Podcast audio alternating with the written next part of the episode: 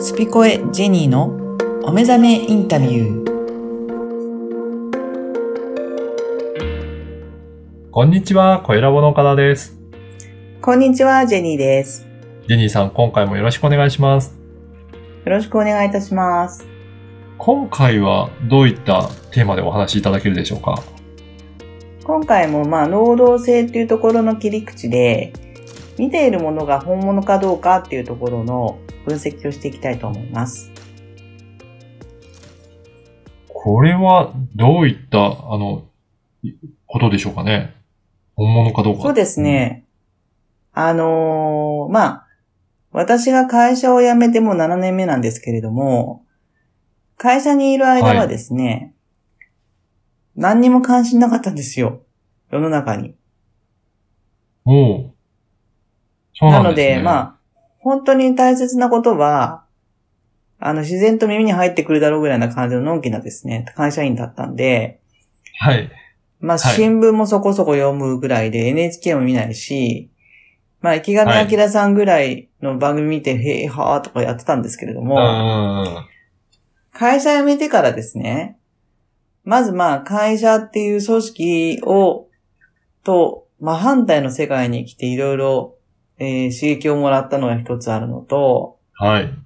世の中に仕掛ける側と仕掛けられる側があるとああ、はい。いうところもあるし、まあいろいろ勉強になったところで、まあ私のその今やっているセッションの、えーポリシーっていうのは、えー知らないことを知るってことと、知って選択する、選ぶっていうことなんですけれども、はい。じゃあそれを自分でもこう繰り返し今までやってきた中で、本当にこれって本物なのかなっていうのを、うん。あの、何、何に対しても思うようになった。うん。ですようん。うん。それはその全てに対して信じられないとかいうのではなくて、はい。例えば、あの、あそこのケーキ美味しいよって言われても、本当にそうかどうかわかんないじゃないですか。そうですね。その、ははいい、。その人にとっては美味しいかもしれないけど、はい。私にとってはどうかなっていうところろってういん。うので、本当に身近にもそういうのがあると思うんですけれども、うん。ましてやその目の前で見ているそのテレビとかの、例えばニュースですね。このニュースが本当かどうかって、疑ったことありますいや、普通あんまり、まあそのまま受け止めることの方が多多いかもしれないですね。ですよね。うん。特にまあ NHK になっちゃうと、う必んず、あのー、正しいことを言っているっていうのも、お墨付きみたいな感じになっているので、あのー、まあ、マスコミっていうその、広告宣伝が入ってないから、あまりブレないとは思うんですけれども、うん。あのー、私がもう、今思ってるのは、このスポンサー力で作られているその番組に関しては、はい。本当かどうかって言ったら、本当かどうか、本当じゃないかもしれない方が私は思って、思ってるんですよね。あー。はい。はい。本当以外のことを言ってるかもしれないし、うん。なんかほん、その、そこに行ってない私たちにどういうふうにそれを伝えるかっていうことだけでも相当な、まあ、あの影響を与えますよね。そうですよね。うん。うんうん。だから、例えば今の、あの、ロシアの戦争なんかもですねうんう、まあ、どちらがどちらって私はよくわからないんですけれど、うんまあ、戦争自体は良くないと思います。うん。ただ、その、悪者に見えている人とうん。いうのが本当に悪い人かどうか、うん。いい人と見えている人が本当にいい人かどうかはわかんないですよね。いや、これ、本当に、そのニュースとかそのまま受け止めるのと、本当にそうなのかっていうところを、ちゃんと自分の頭で考えてるかどうかっていうのって、やっぱりそこで差が出てきそうですね。そうですよね。うんあの、簡単に言うと、例えば、そのマーベルのね、映画とかで、はい。バットマン、バットマンとかですね、マイティー・ソーとか、あのー力強い主人公がいるんですけど、はい。彼らが、あの、まあ、暴れますよね、結局う。ん。社会で暴れるその姿を見たときに、それが、一般的に考えたら、うんあの、悪ですよね。 はい。でも私たち映画でもうこの人たち正義の味方って分かってるから、正義の味方が何しようが、はい。あの、建物壊そうがですよ。はい。敵はあの、殺そうがですよ。うん。あの、いいことしてるって思っちゃうんですよね。そうですね。なんかもうそのストーリーを、まあそのまま受け取ってみ、み見てますよね。。そうですすよね。だから、そういう風に見させられてるかもしれないんですよ。はあ、なるほど。ニュースであっても、もしかしたらそうかもしれないっていうことですそう。ね。はい。あの、すべてがこの、白黒はっきり、この人がいい、この人が悪いわけないと思うんですよ。うん。何かいろいろ事情があってこのこと起きてるんだと思うので、はい。なので、私がよく、えー最近やるのは、例えば今、ウクライナとロシアがこうなってるっていうことを、うんその、今の状況じゃなくても、遡って歴史を振り返ってみて、はい。なんでそもそもこうなってんのかとか、うん。いうのがまず、あの、私は興味本位で、あの、調べたり、えーするんですけれども、はい。そういった中で、いろんなもん、存在が見え隠れするっていう、まあ仮説ですけど、うんそう。いうのも見えてくるし、ただ単に、いい悪いっていうその判断ではなくて、私たちが今、生かされてるこの社会構成の中に、欠かせないものの中の、なんかいろんなものが、なんかこう、今、いろんな形で出ちゃってるって感じなんですよね。はい。それは必ず多分、人の欲だったりとか、うん。あの、憎悪だったり、嫉妬だったりっていうところで、あの、出てきてるっていうのが、今風の時代になったので、まさにこれ最後の生み出しって感じがしているんですけれども、うん。なので、あの、なんかすべて私たち目の前で見てるものは、自分がそこに行って確かめない限りは、うん。仮説だなって思うんですよ。うん。うん。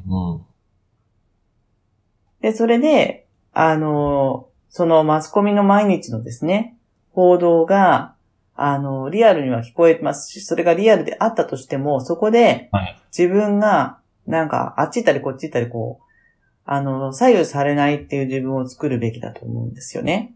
はい。なので、いろいろ調べたり、うん。自分はどうしたいんだって、こういう世界に、あの、見せ見せられていて、うん。この時代を選んでやっぱり生まれてきてるわけですよ。はい。そうは言っても自分が。なのでやっぱり何かや自分の役割があるって、うん。私は思います。うん。うん。なのでできることといったら、まずは自分で見て確かめるっていうのが、うん。まあ、戦場に行くのは大変だ、あの、危ないのでできないと思いますけれども、何かそういう、あの、受け止めたものを、うん。本当にそうかどうかっていうのをちょっと疑いながら調べるっていう、そういうやっぱり一つの能動的行動っていうのは今必要かと思うし、はい。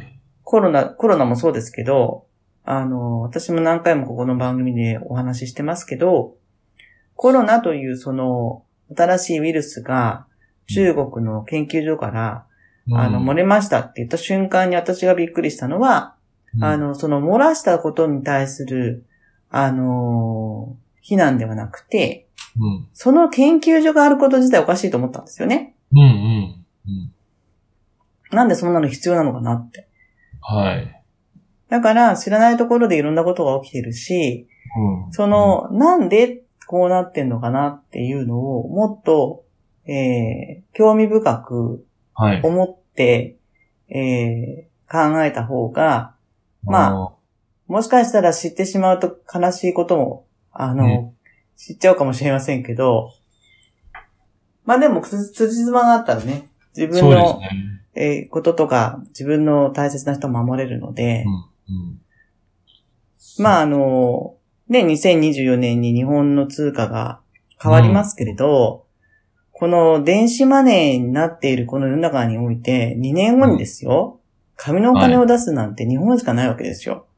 はい。はい。この意味なんでだって、この間もちょっと、あの、私の人生の先輩方にですね、うん。うん。あの、問い問いかけしたんですよ。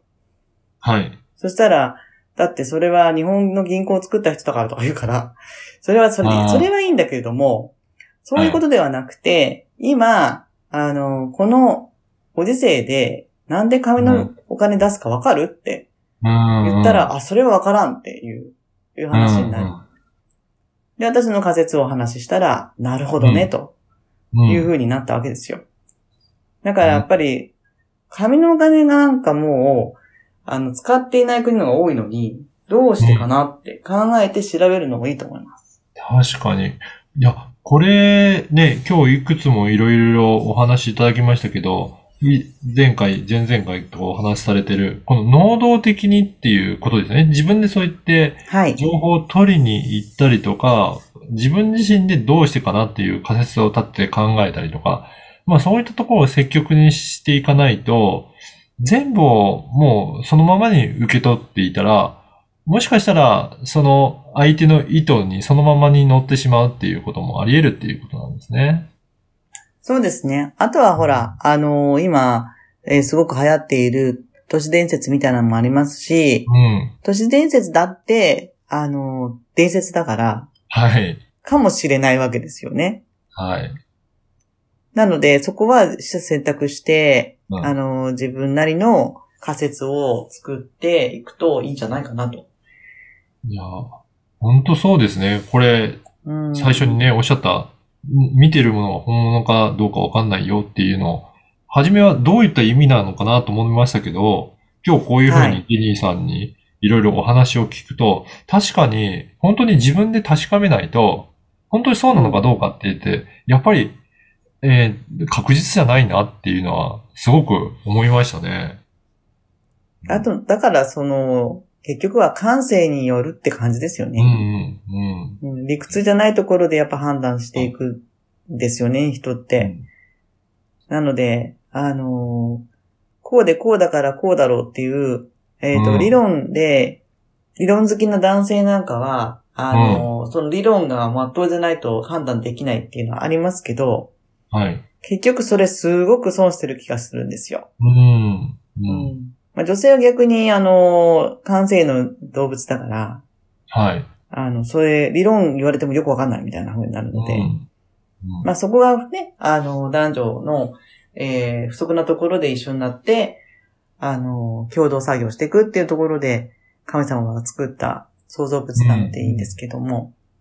なので、まあ感性に頼るっていうことは、実は、うんあ、の、きちんとした根拠もあっての感性はい。と私は位置づけうんて、どんどん、あの、感覚で動いてほしいなと思ってます。はい。ぜひ皆さんも今日の話を参考にして、ぜひ自分自身で考えて感性もすごく使っていきながら動いていただければなと思いました。